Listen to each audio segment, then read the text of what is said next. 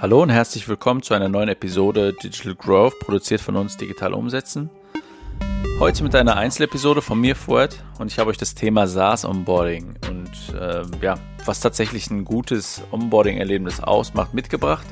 Wir sprechen über Best Practices für das Onboarding von Benutzern und äh, damit würde ich einfach sagen, ab geht's in die Episode. Viel Spaß euch und ich hoffe, ich habe euch da einige Sachen mitgebracht, die euch viel Mehrwert für euer Produkt mitbringen. Bis gleich.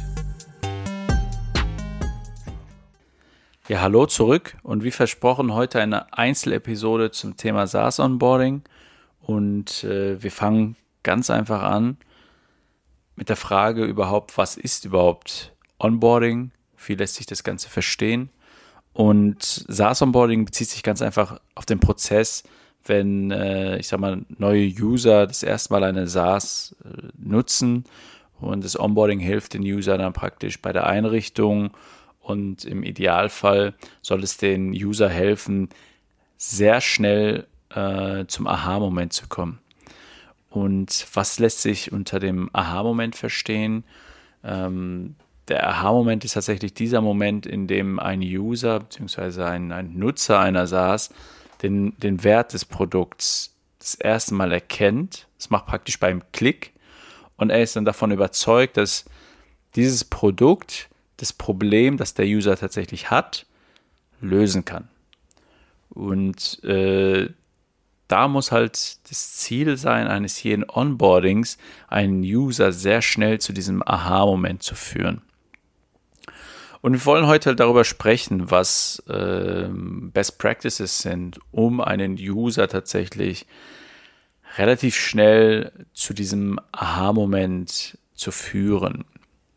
Und wie man eine, ein, ein, ein Onboarding gestalten kann, um, um, ich sag mal, diese, diese Time to Value, dass, dass der User sehr schnell erkennt, wie viel, wie viel Wert diese, diese SaaS einen mitbringt, ähm, die mal, signifikant zu verkürzen.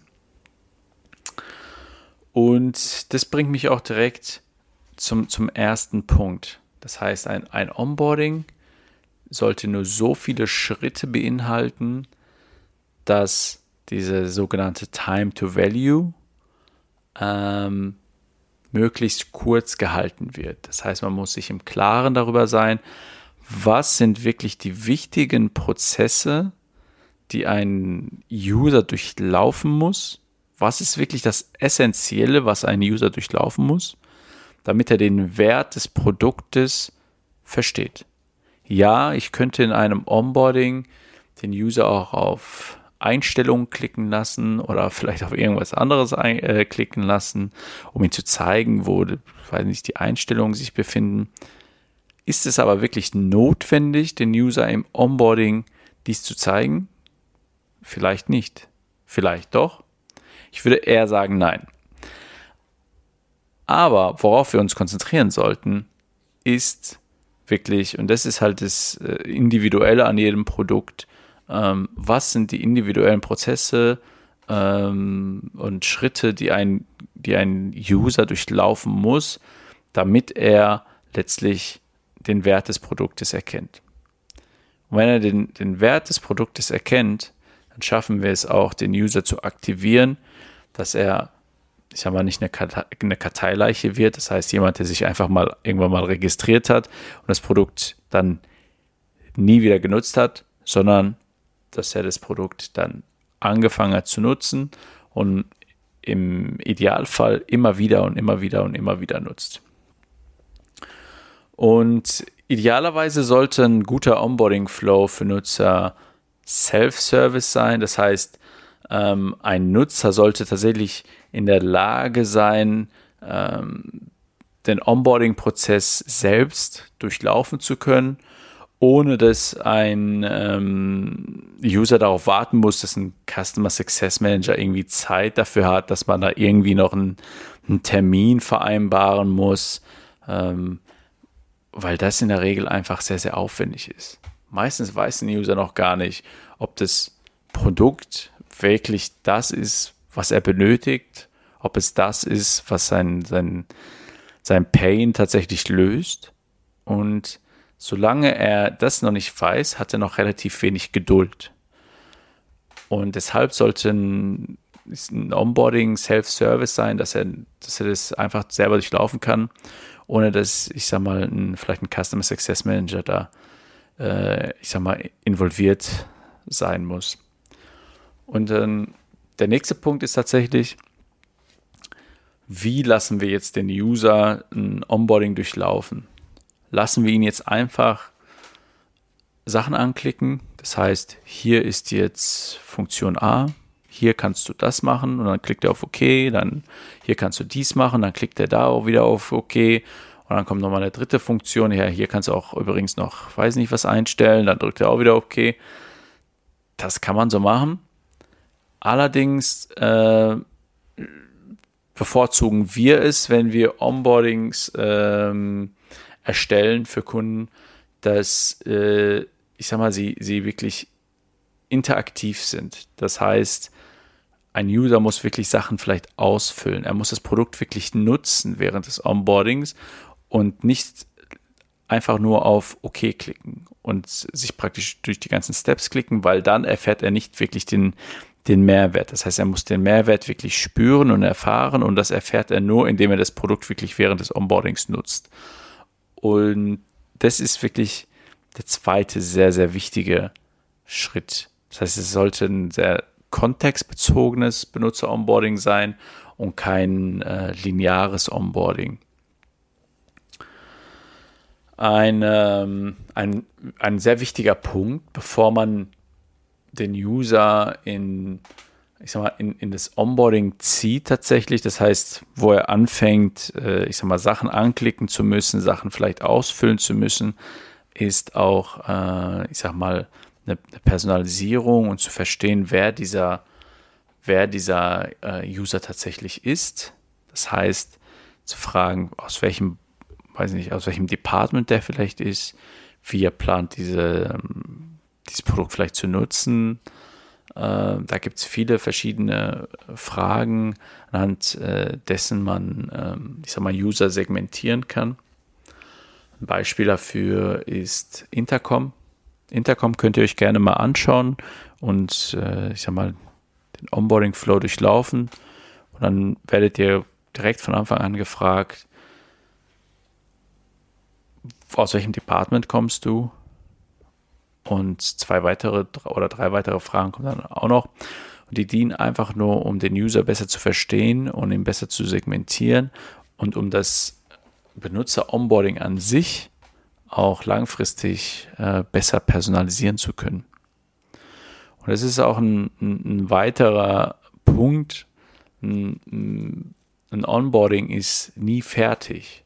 Ein Onboarding ist, ich sag mal, ist immer nur so eine, so eine Fingerspitze von, von der nächsten Iteration entfernt. Ja? Das heißt, es muss ein vernünftiges Event-Tracking dahinter sein dass man wirklich versteht, ob die, ob die Leute auch das Onboarding durchlaufen, äh, wie hoch die Abbruchrate ist, ähm, entstehen Probleme während des Onboardings, von äh, denen man vielleicht aktuell noch nichts weiß. Und diese Probleme, die muss man halt kontinuierlich lösen und das Onboarding tatsächlich weiter verbessern, weil das Ziel ist, dass man jeden User, der sich registriert, so schnell wie möglich zu einem zum Aha-Moment bringt. Das heißt, zu einem Moment, wo er wirklich den Wert versteht. Und deshalb ist die ständige Weiterentwicklung ähm, des, des Onboardings unerlässlich. Und äh, wenn wir jetzt vielleicht nochmal ein paar Schritte zurückgehen und uns einfach mal den, den, den Anmeldeflow anschauen, dann sollte allein die, die Anmeldung selber schon, schon sehr, sehr, sehr, sehr einfach sein. Das, das wäre der erste Schritt tatsächlich. Das heißt, die Anmeldung oder die Registrierung ins Produkt muss sehr, sehr einfach sein. Und dann ähm, der zweite Schritt, man fängt an mit einer kleinen Umfrage vielleicht. Also das erlaubt es dann wirklich den, den User dann zu, ähm, ja, vielleicht zu begrüßen erstmal. Willkommen, herzlich willkommen auf äh, sowieso. Ähm, und dann vielleicht die eine oder andere Frage zu stellen. Und basierend darauf, was er halt angibt, kann man den ganzen Onboarding-Flow personalisieren. Und der vierte Schritt ist, dass man idealerweise einen kontextbezogenen interaktiven, äh, interaktives Onboarding ähm, erstellt, anstelle eines linearen Onboarding-Flows, wo er einfach nur auf OK klickt. Ähm, ein anderer wirklich wichtiger Punkt, den ich jetzt vorher noch nicht angesprochen habe, sind Checklists. Man möchte natürlich jetzt nicht einfach eine Karteileiche haben, so wie ich sie immer nenne, sondern wirklich aktive User. Und eine Methode, um, um ich sag mal, die Rate an aktiven User zu erhöhen, ist die Verwendung von sogenannten Checklists. Und anhand dieser Checklists kann der User sehen, okay, ich habe mich bereits angemeldet, den Schritt habe ich schon durchlaufen. Ich habe vielleicht meinen, weiß nicht, Account schon erstellt oder vielleicht meine Workspace erstellt oder vielleicht irgendwas anderes erstellt, was ich machen muss, um das Produkt richtig nutzen zu können. Das ist vielleicht dann der zweite Schritt. Und dann habe ich vielleicht irgendeinen anderen, äh, irgendeinen anderen Prozess durchlaufen, einen anderen Schritt erledigt, den ich auch zur Nutzung der, des Profil, äh, des, des, äh, der, der Software durchführen muss. Den habe ich auch erledigt. Dann habe ich vielleicht den dritten Schritt und dann fehlt mir vielleicht noch ein vierter Schritt. Und dann kann man dem User direkt ganz einfach über diese Checklist zeigen, hey, du hast schon 75 Prozent äh, aller notwendigen Schritte erreicht, um das gesamte Onboarding zu durchlaufen. Äh, dir fehlen doch 25 Prozent. Und ähm, dort in diesen Checklists kann man die, die kann man sehr kreativ nutzen. Das heißt, man kann zum Beispiel sagen, hey, dein Free Trial, wenn man ein Free Trial Modell hat, dein Free Trial läuft noch 13 Tage oder läuft noch 10 Tage. Ähm, und wenn er die entsprechenden Schritte durchläuft aus der Checklist, dann kann er zusätzlich Tage dadurch gewinnen. Das heißt, vielleicht, wenn er Schritt 2 durchläuft, dann kriegt er nochmal drei Tage auf seinen aktuellen Free Trial Account. Und dann ähm, sieht er das auch unten in, direkt in der Checklist.